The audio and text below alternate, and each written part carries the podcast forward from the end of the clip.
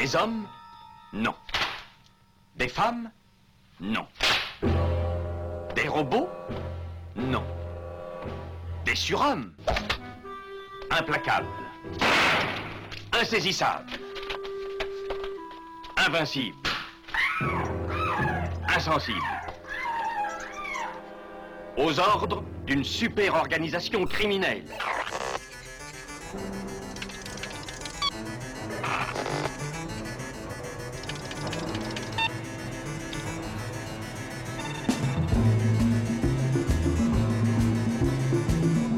Rien n'est impossible pour... Culture prohibée.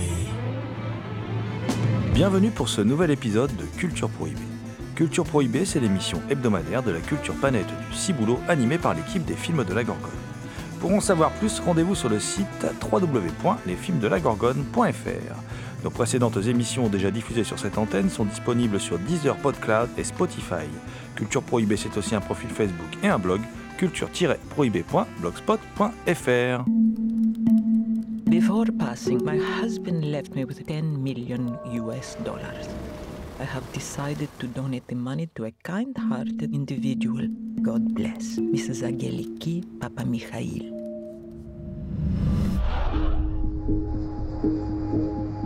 What am I doing here? You're there to learn who you are and where you're from. I'm not Nigerian. I'm American. I want to go home Where are you going? to upgrade my return flight. Your mother canceled it the day you arrived. Mom, you lied to me. Can I please come home?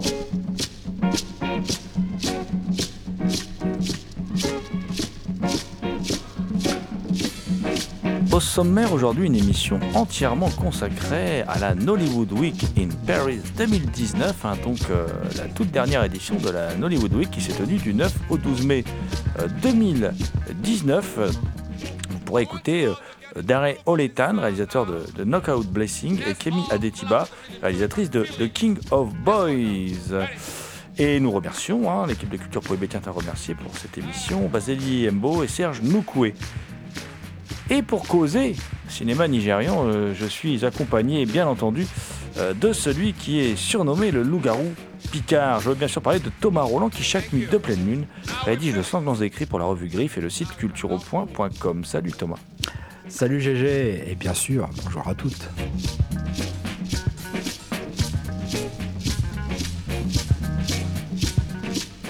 Chers auditrices et auditeurs, vous le savez, depuis plusieurs années, euh, nous faisons régulièrement un, petit compte-rendu euh, de la production nigériane, et en particulier parce que nous nous rendons chaque année à la Nollywood Week in Paris. On va le faire à la française, Nollywood Week in Paris. hein. Et l'édition 2019 s'est tenue du 9 au 12 mai. Et eh bien, euh, Thomas Roland, comme tous les ans, notre ami Loup-Garou Picard, y était. Thomas, peux-tu nous en dire un peu plus sur cette édition 2019 Bah pour moi, c'est une, quand même une, déception. Je, trouve que c'était bien en dessous de l'année précédente où j'avais vu quand même pas mal de films euh, qui étaient bons, surprenants, euh, drôles, même, euh, même un film d'horreur qui était très sympathique. Mais il faut quand même saluer le dynamisme des organisateurs parce que chaque année, ne pose jamais la même chose en termes de, en termes de programmation, en termes de, en termes de films. Alors là, nous avions, cette année, nous avions neuf courts-métrages.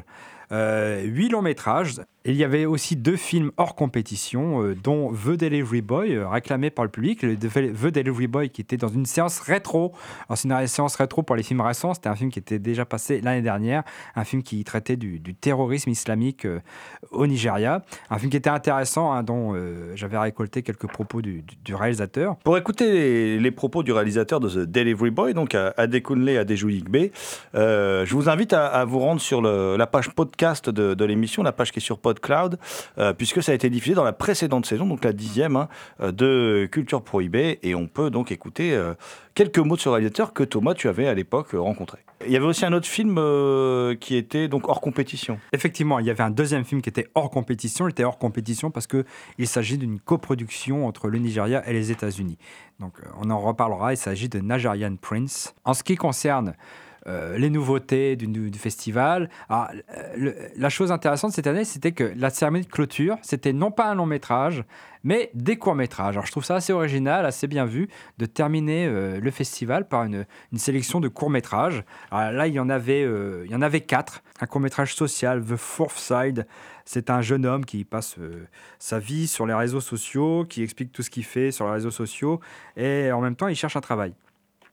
Il réussit à trouver un, il a réussi à dégoter un, entretien et il a réussi à avoir le travail. Et lors de cet entretien, il rencontre une jeune femme avec qui il semble euh, s'entendre, etc. Euh, mais seulement, euh, ce qu'il ne sait pas, c'est que ça va lui retomber sur le, nez, parce que cette jeune femme, elle brigue le même poste, elle va un peu mentir en disant que il l'a violée, alors que c'est faux. Et donc, c'est un film qui plutôt parle des dangers des réseaux sociaux, de ce qu'on peut y mettre, etc. Il y avait Fade de Bunmi Ajekaye, qui est un- une sorte de drame psychologique avec une jeune femme qui est enfermée euh, chez elle avec, euh, avec, son, avec son compagnon. Et on sent qu'il y a quelque chose de bizarre. Euh, J'en dis pas plus parce que ça serait dévoiler la fin. Il y avait Fine de Kemi Akindoju et Odenike. Alors c'est un film qui, celui-là, traite d'un sujet plutôt tabou en Afrique. C'est un film sur la dépression. Euh, bon, c'est beaucoup de voix off avec, euh, on voit une jeune femme évoluer chez elle euh, qui est complètement dépressive, euh, qui s'invente une vie, qui s'invente euh, une vie euh, euh, opulente, euh, avec des amis, etc. Mais euh, je trouve que c'est un film qui, qui, qui dépeint, qui décrit vraiment bien l'état d'esprit euh, des personnes dépressives.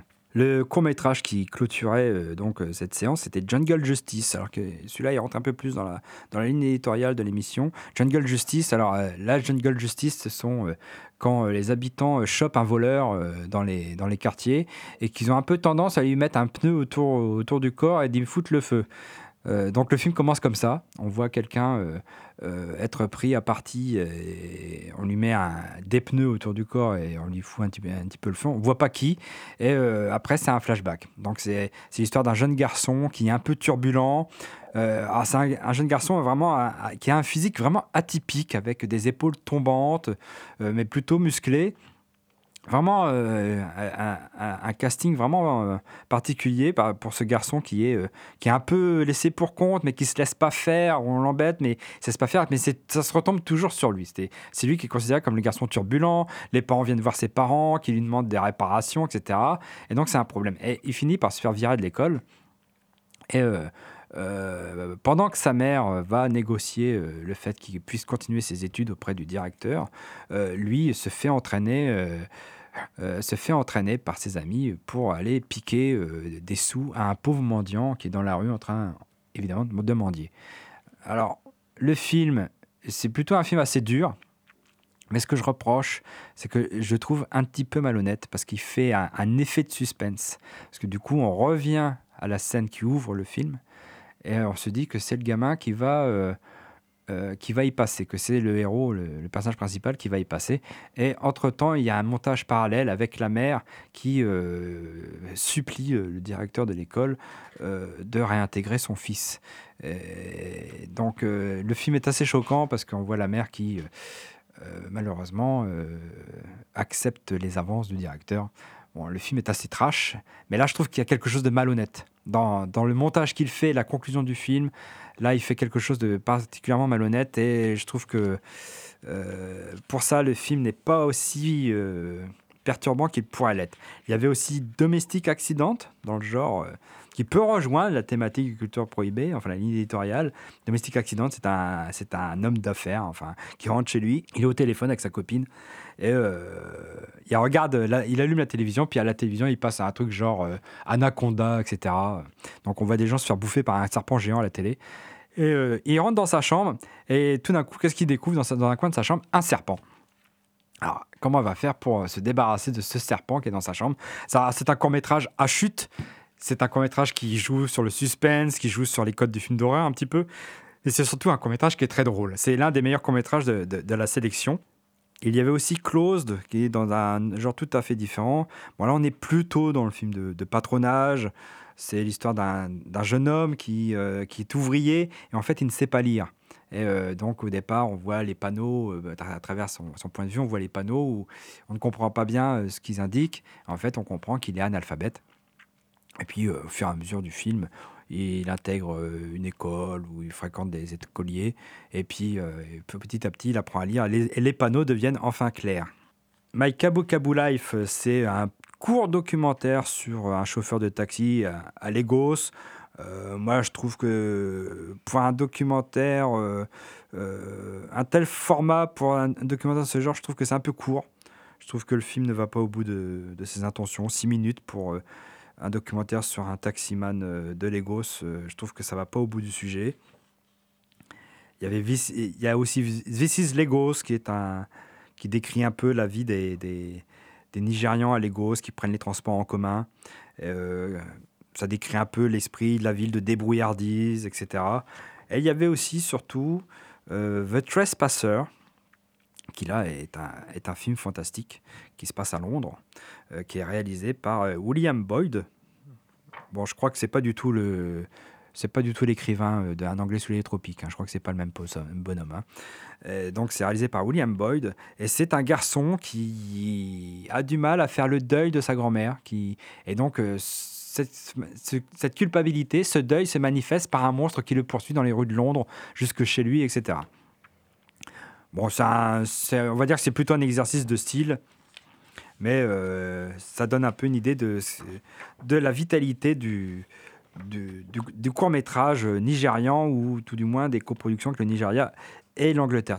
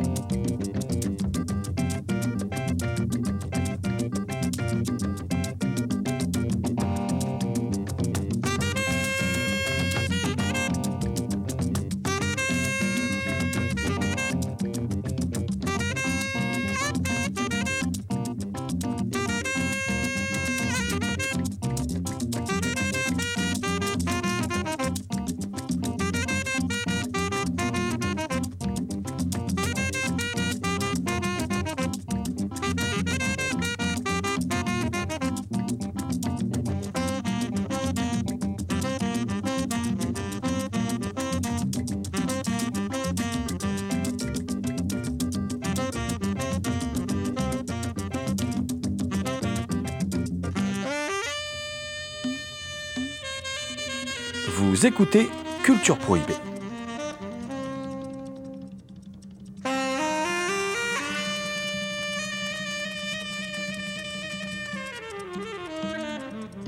Donc il y avait huit longs métrages en compétition. Euh, c'est une sélection qui moi me m'a pas beaucoup enthousiasmé. Euh, J'étais plutôt déçu. Euh, Il y avait pourtant un film de Topeo Shin, euh, Up, Up North, Topeo Shin, euh, qui avait réalisé un film qui s'appelait Journée to Self, qui était passé il y a quelques années déjà, que j'avais bien aimé, qui était un portrait de, de quatre ou cinq jeunes femmes qui se retrouvaient autour de la mort d'une des leurs. Une sorte de drame psychologique avec un rythme très lent, très. euh, J'avais bien aimé ce film-là. Alors là, c'est un film complètement, complètement différent. On dirait que ça a été une commande de, de l'Office du tourisme du, nord du Nigeria. Euh, je trouve qu'il y a des problèmes d'écriture encore. euh, euh, c'est en dents euh, les images sont très belles, hein, euh, forcément. Euh, il faut donner euh, une, image positive de cette, euh, partie du Nigeria. hein, euh. mais euh, je trouve que le film, euh, euh, dans son écriture, il n'est pas assez. Euh, ça aurait mérité d'être resserré, comme beaucoup de films nigérians. hein. Après, il y a aussi. euh, je fais rapidement le tour parce que des films qui ne rentrent pas du tout dans la ligne éditoriale de l'émission. L'Around the Beat, alors là c'était insupportable. Alors ce film en plus il dure vachement longtemps, il dure 2h17. Et le mec dans son générique il met en cinémascope. Effectivement c'est du cinémascope, mais encore faut-il l'utiliser mon gars. Chaque scène c'est un plan, c'est le mec avec sa caméra, il tourne autour des, acteurs. euh, c'est pas mis en scène, c'est insupportable. Alors c'est l'histoire d'une chanteuse qui est riche, qui a, qui a plein de caprices, etc. Puis du jour au lendemain, elle est ruinée pour un scandale financier par rapport à sa famille, etc. Et donc, elle va essayer de retrouver euh, sa place euh, euh, parmi les grandes de ce monde euh, en 2h17. Et c'est particulièrement insupportable.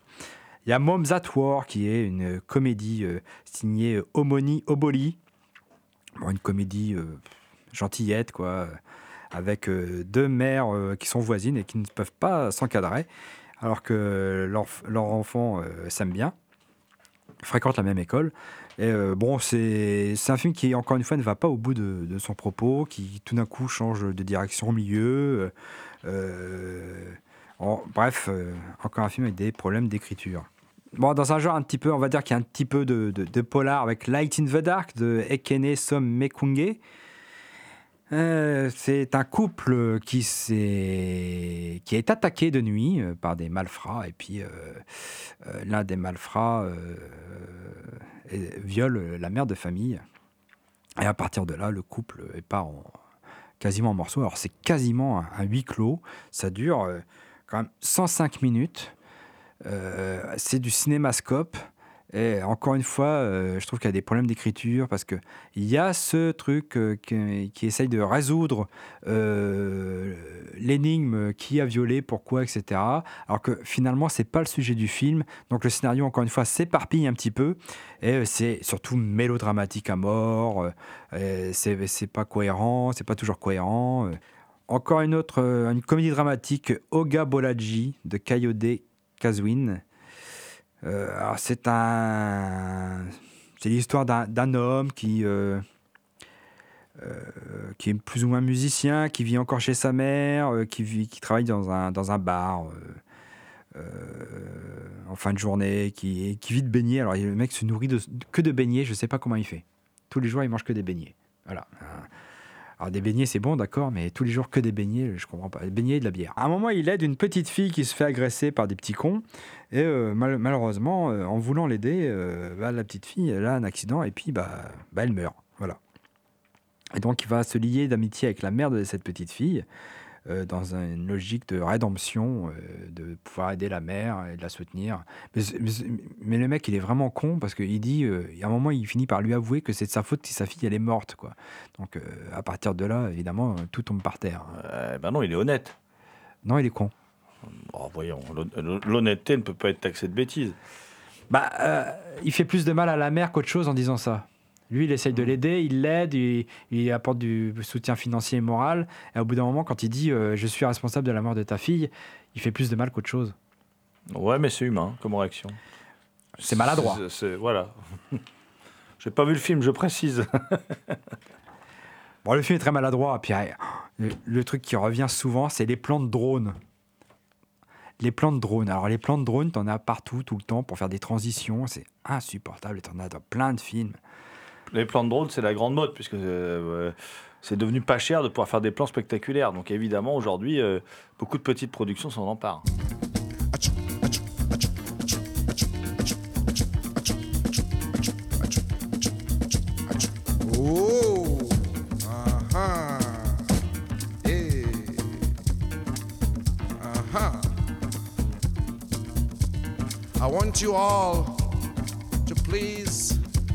Take your minds out of this musical contraption and put your minds into any goddamn church, any goddamn mosque, any goddamn celestial including Seraphim and Cherubim. Mhm. Now, we're all there now. Minds are in those places. Here we go. Suffer, suffer for world. Enjoy for heaven. Christians go they yab. In spiritum heaviness. Muslims go they call Allahu Akbar. Suffer, suffer for world. Enjoy for heaven. Christians go they yab. In spiritum heaviness. Muslims go they call Allahu Akbar. Open your eye everywhere. Archbishop na miliki. Pope na enjoyment. Imamu na gbaladun. Archbishop na miliki. Pope na enjoyment. Imamu na gbaladun. Ra, ra, ra,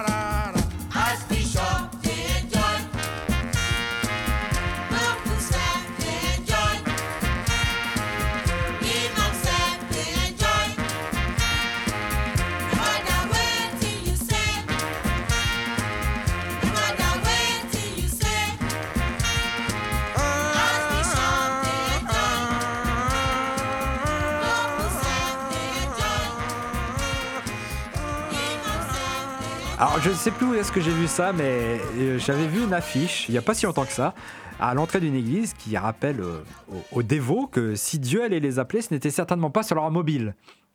Et que par conséquent, ils étaient priés de l'éteindre. Eh ben, la personne qui a fait cette affiche n'a pas vu God Calling de Bibi Sazor. Parce que dans God Calling de Bibi Sazor, la très belle Zénab Balogun, eh ben, il y a Dieu qui l'appelle au téléphone. Et même quand son téléphone est cassé, il l'appelle. God is calling you. Broke your phone? It broke. It, it rang. It was. It was God. God was calling you on your smashed up phone that miraculously repaired itself. Zénab Balogun, c'est une très belle actrice, très belle actrice, puis très talentueuse. hein. Elle joue donc dans God Calling.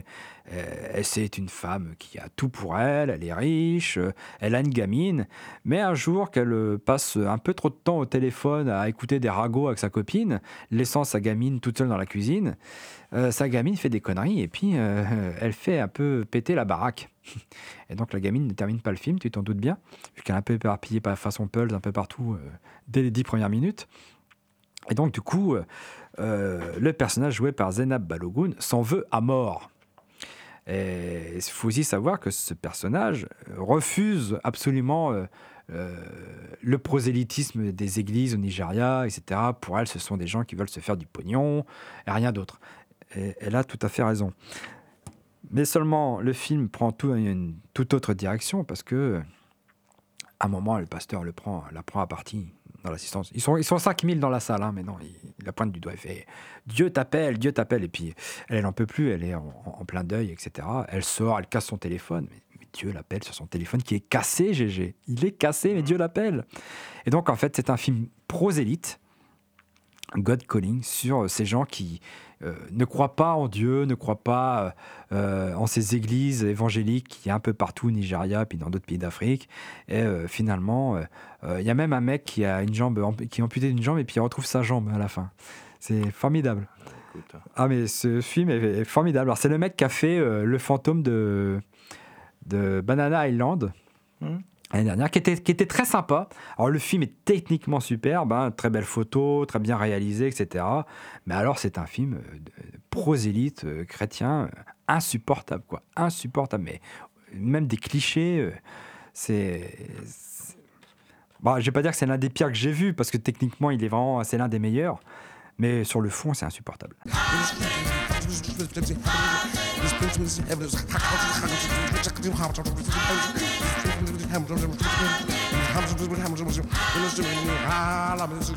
Alors j'étais très content quand euh, j'ai découvert euh, Knockout Blessing commence. Knockout Blessing, c'est le second long métrage de Dare Oletan. Euh, il raconte l'histoire de, Blessing, la fille d'un ancien champion de boxe. Son père lui a enseigné le, le noble art, espérant faire d'elle une future championne. Seulement, Blessing a une droite un peu forte. Hein. Quand elle cogne, elle cogne. hein. Et euh, il y a un jeune homme qui lui faisait un peu du gringue, un peu, euh, un peu la Weinstein. hein. Et bon, donc, elle se défend, puis elle lui fout euh, une de ses célèbres droites. Euh, Le gamin, euh, bien sûr, ne se relève pas. À partir de là, euh, ça va dégénérer pour euh, Blessing et son père. Euh, le- les villageois euh, euh, sont fâchés parce que donc le gamin est mort. Forcément, c'est de sa faute à elle. Et euh, donc, ils vont euh, ils vont s'en prendre à son père et à elle. Elle, elle s'enfuit, mais son père est lynché par, par les villageois. Et elle s'enfuit à Lagos, où elle se retrouve euh, sans argent, sans repère. Et là-bas, elle fait la rencontre de deux prostituées. Il y en a une qui est sur le point de se faire agresser par l'un de ses clients, mais Blessing se pointe avec sa célèbre droite, et puis le bas client, euh, il, reste, euh, il reste par terre.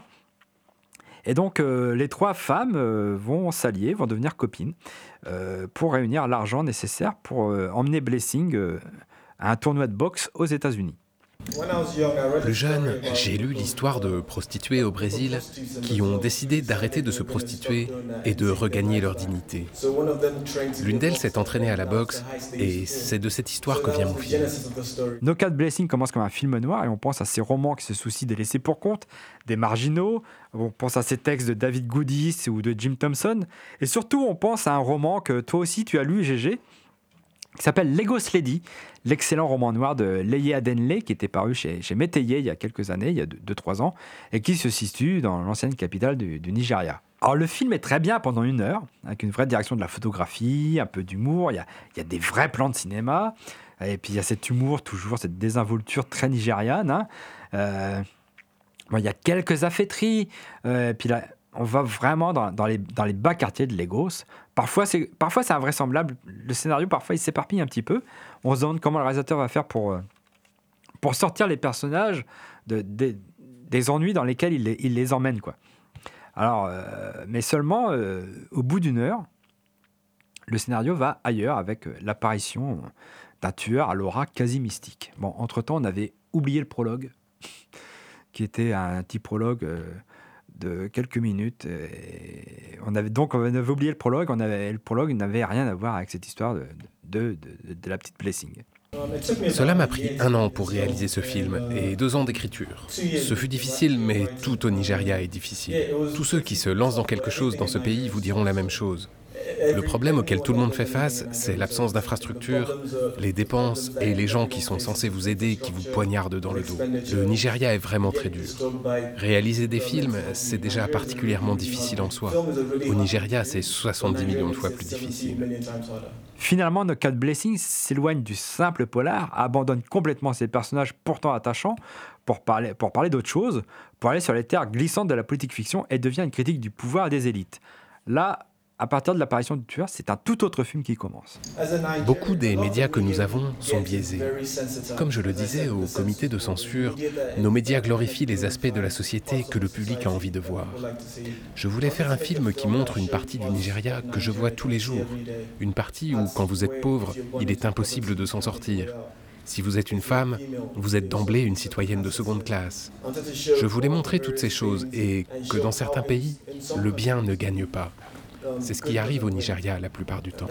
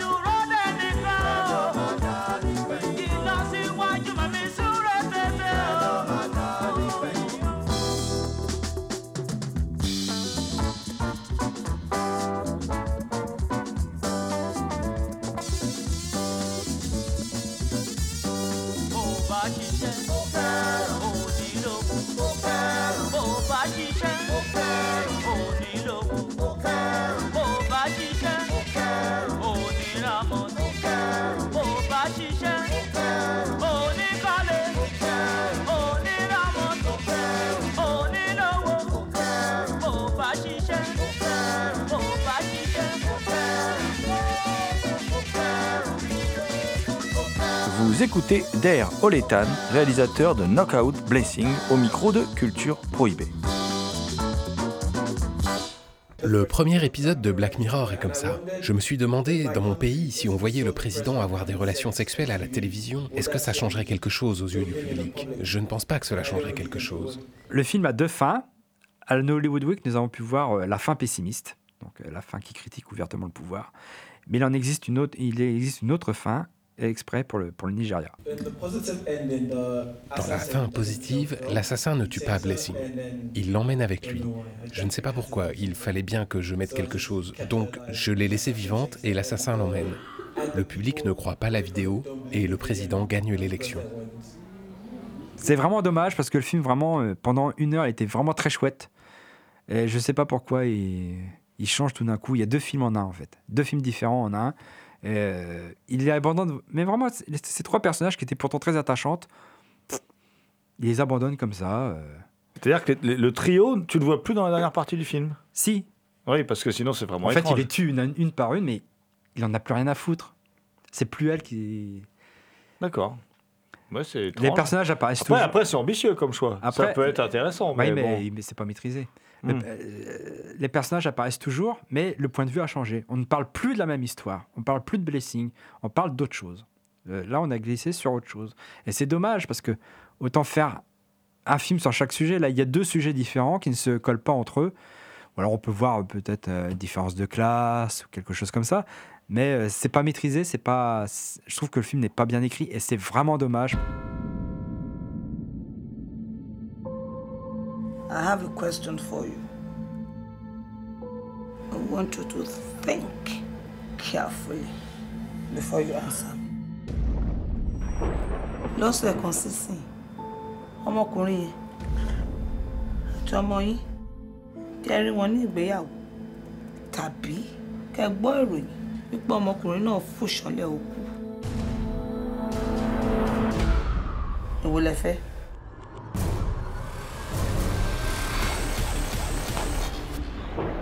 Mama, we need to see you. Adekunle yẹn, o dey fún ẹ ní orí. Makanaki ṣé nǹkan ṣe ẹ́ ni? You have drawn the battle line. Stand him up. You have stepped on the tail of the tiger.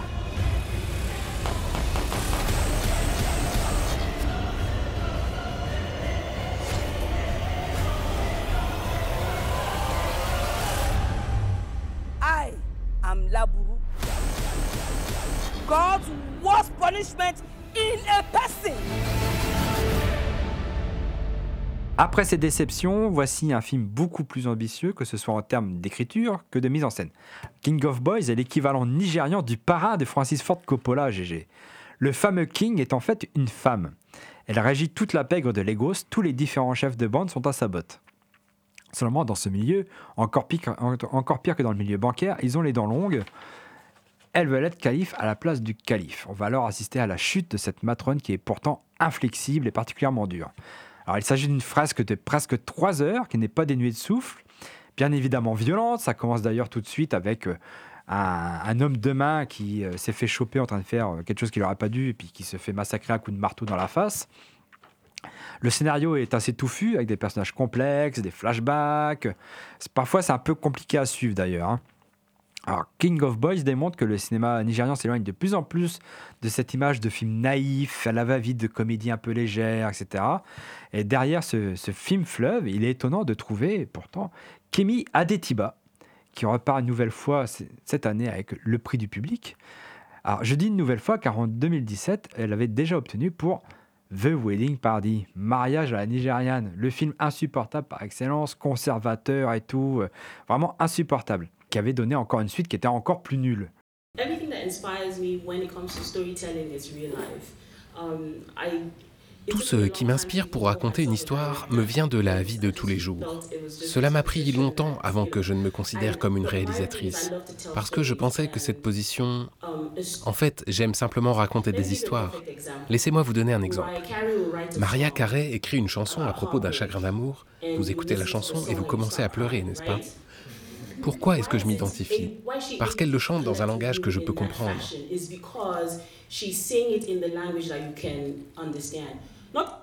Est-ce que tout le monde possède ce don? Vous pouvez parler de votre chagrin d'amour, mais vous allez omettre des détails qui pourraient vous permettre de vous relier à votre auditoire.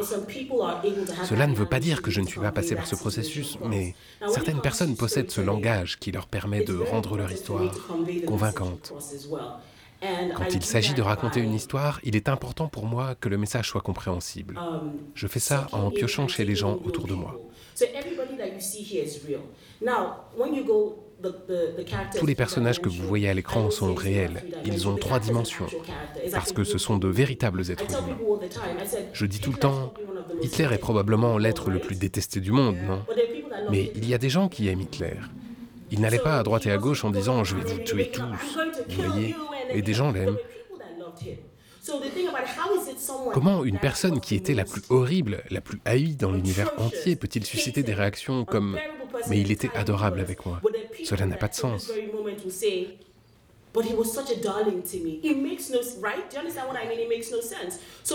Le film durait trois heures à l'origine. Nous avons coupé tellement de scènes.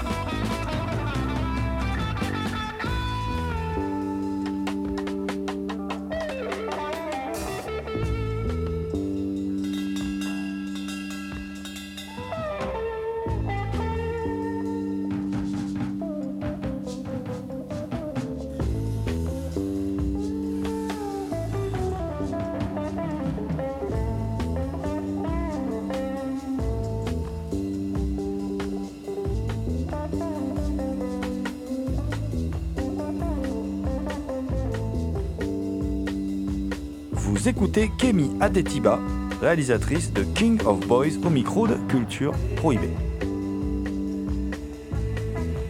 What I try to do is I use everyday people that surround me. Ce que j'ai essayé de faire, c'est d'utiliser des personnes que je fréquente tous les jours pour développer mes personnages.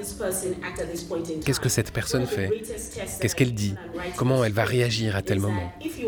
L'un des meilleurs tests que j'utilise quand j'écris un scénario, c'est d'effacer les noms des personnages et qu'on soit capable malgré tout d'identifier quelle réplique correspond à quel personnage. Alors, ça signifie que vous avez écrit un bon scénario, que vous avez su donner à chaque personnage un langage unique. Je pense également que la principale chose pour moi, lorsque j'écris un scénario, c'est de m'autoriser à être vulnérable à ce moment. Si je veux que le public pleure à un moment, je pleure. En lisant les mots dans le scénario, je pleure. Quand j'écris, je ne suis pas dans la position d'un dieu. Je me place plutôt du côté de sa réception. Je pense déjà à comment cela va être monté, comment cela va être tourné. Je dis aux gens que je ne suis pas une scénariste, mais une raconteuse d'histoire. Je suis juste capable de traduire en mots la façon dont je visualise les choses. Mes scénarios sont très étranges. Je précise les mouvements de caméra, la manière d'être des personnages. Pendant l'écriture, j'étais concentré sur l'idée d'écrire un très bon film, d'écrire une très bonne histoire. C'est la seule chose à laquelle je pensais. Qui dit film qui évoque la pègre, des systèmes mafieux, dit aussi corruption, tractation avec les élites. Évidemment, King of Boys n'est pas forcément un film complaisant avec la société nigériane. Et Kemi Adetiba a quand même eu un doute lors de la projection officielle du film. Nous avons eu une projection privée avec l'équipe marketing et à voir leur tête, je me suis dit, ai-je écrit quelque chose qui va nous amener des ennuis? Il y avait toutes ces choses avec les militaires. Enfin, je ne pensais pas être aussi nerveuse. Donc j'étais un peu inquiète. Mais finalement, il ne s'est rien passé. Et même, des gens du gouvernement m'ont fait passer des messages pour dire qu'ils avaient adoré le film. Ils ont aimé la justesse, l'authenticité du Nigeria décrit dans le film, que ce soit du point de vue politique ou du point de vue social. Mon intention originale n'était pas d'accuser qui que ce soit. Elle a transcendé tout préjugé qu'on pouvait avoir sur le film. Je racontais juste une histoire et je voulais qu'elle soit aussi authentique que possible. My name is Pius. So what do you do for a living? I think you know what I do.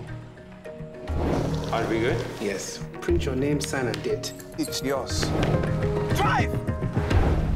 You're a Nigerian scammer. you can just say scammer.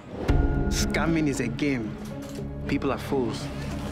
Anyone can fall for scams. I'm speechless. Anyone. I owe someone. I give you a second chance. Four million in five days. You need money. I can help you scam. All I want to return is a plane ticket home. How much do you need? This thing you're doing, you will not succeed. The boy is American, correct? Are you trying to scam him? Should I be worried? Trust me. You should stop while you still have your head. He will kill you whether you find the money or not. Suspect is heading downstairs. Hey! What's going on? It is not safe. If you want to go back home, it is now or never. Enfin, le meilleur film de cette sélection était hors compétition. Il s'agit d'une coproduction entre les États-Unis et le Nigeria, Nigerian Prince, un film signé Faraday Okoro. Parmi l'équipe de production, on peut trouver Bose Oshin, la, la sœur de Topé, euh, mais qui est scénariste et productrice. Elle, fait elle avait d'ailleurs euh, présenté un, excellent court-métrage euh, qu'elle avait écrit, Silence, en 2017. Un film sur les violences faites aux, femmes. Mais on peut aussi voir le nom de Spike Lee, Nigerian Prince, c'est du polar noir avec une ambiance bien tendue. Alors, Eze est envoyé par sa mère au Nigeria chez sa tante pour, croit-il, la durée des vacances. Il découvre qu'elle compte le laisser là-bas pour un an. Eze se rapproche alors du fils de sa tante, un 419ers qui vit de petites escroqueries. Alors, 419ers, ceux qui ne savent pas, c'est euh, euh, ces mecs qui vous envoient des mails en me disant euh, J'ai touché un héritage, mais il faut que vous m'aidiez pour pouvoir, puis vous allez en profiter aussi, etc. C'est, c'est-à-dire, euh, on les appelle des 419ers parce que euh, par rapport au code euh, qui punit cette euh, escroquerie dans le code pénal nigérian qui est l'article 419, donc 419. Alors, certains reprochent au film de Faraday Okwa de ne pas être réaliste dans sa description de la vie nigériane, dans la réaction des personnages. Peu importe, ici, on est dans un genre codé, le polar, traité d'une façon des plus âpres. Le réalisateur évite alors tout spectaculaire, réussit à signer un film tendu qui tient en haleine du début à la fin. On découvre alors les dessous des arnaques appelées 419 du nom de l'article du code pénal nigérian qui punit ce, genre d'infraction. Donc, les personnages sont complexes et rêvent bien sûr de pouvoir partir du Nigeria vers l'Eldorado états-unien. Évidemment, du fait de sa coproduction, le film ressemble plus à un film états-unien qu'à un film nigérian, même s'il est filmé à Lagos. L'image n'a pas tout à fait la même texture, on sent qu'il y a un peu plus de moyens. Mais un film de fiction doit-il obligatoirement rendre compte de la réalité y coller à 100% Bien sûr, on sent l'influence des producteurs états-uniens, mais le genre prend aussi le pas sur la représentation de la réalité, selon moi. On n'est pas. euh, le, cinéma, c'est pas. Enfin, la fiction n'est pas évidemment pas du documentaire. On n'est pas là pour, euh, pour rendre euh, exactement de la réalité. Alors, Nigerian Prince raconte une histoire, celle de la fuite en avant d'un petit escroc, sans oublier de montrer certaines réalités sous le prisme de la fiction. Une police corrompue, la difficulté de vivre avec les coupures de courant, un accès à l'eau plus restreint, le, recours au système D, voire le recours au système D, voire à l'escroquerie. Ce que montre aussi Nigerian Prince, c'est l'importance et l'évolution du cinéma, nigérian dans le monde. Les années précédentes, le présentait déjà des coproductions avec la Grande-Bretagne et une autre production, une autre coproduction avec un pays scandinave. Ce sont autant de preuves que le cinéma nigérian évolue et sort de cette image cliché qu'on peut avoir, dans lequel on a tendance à l'enfermer. Nigerian Prince, avec sa coproduction avec les États-Unis, marque une étape importante dans la production nigériane. D'ailleurs, Canal+, qui est présent en Afrique avec ses 4 millions d'abonnés, annonce racheter l'ensemble des chaînes ainsi que la production de l'entreprise Hiroko TV, qui garde sa plateforme SVOD. Si pour la filiale de Vivendi, il s'agit d'un moyen de renforcer sa présence en Afrique anglophone, cela prouve aussi l'importance du Nigeria dans la production audiovisuelle mondiale et la vitesse de son évolution. Et je ne suis pas le seul à le dire, que Nollywood grandit, Kemi Aditiba le souligne elle aussi. In the last four or five years, there's been a shift Ces quatre ou cinq dernières années, il y a eu un changement. Nollywood a toujours été... Le monde entier connaît Nollywood. Nous avons des records de chiffres, et peu importe ce qu'on en dit, nous faisons notre truc. Il y a des manques dans certains domaines, mais nous sommes en train de rattraper le reste du monde. Je pense I que think c'est grâce the- au boom des the jeunes qui prennent le contrôle, et des femmes aussi. C'est pour cela que ce changement a lieu.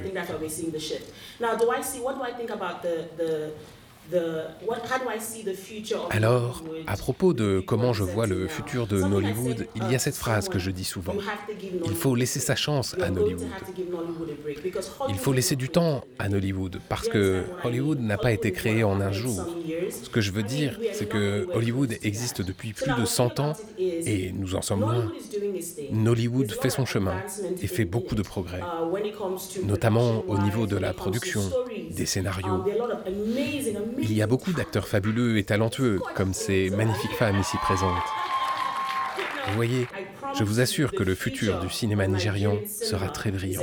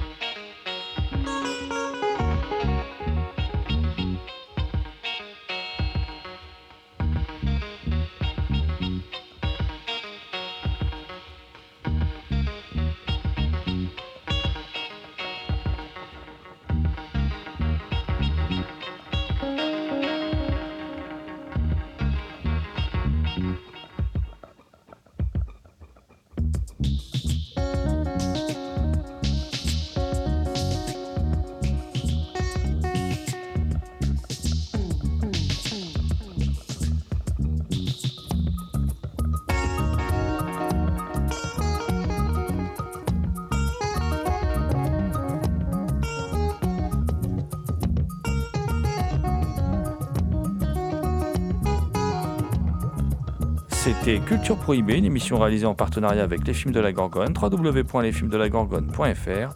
Toutes les réponses à vos questions sont sur le profil Facebook et le blog de l'émission culture-prohibé.blogspot.fr. Culture Prohibée est disponible en balado-diffusion sur Deezer, Podcloud et Spotify. Culture Prohibée c'est une émission préparée et animée par votre serviteur. Jérôme Potier dit la Gorgone, assisté pour la programmation musicale d'Alexis dit Admiral Lee, une émission animée avec Thomas Roland dit le Loup-Garou Picard, and the last but not the least, Léo Mania à la technique. Salut les gens, à la prochaine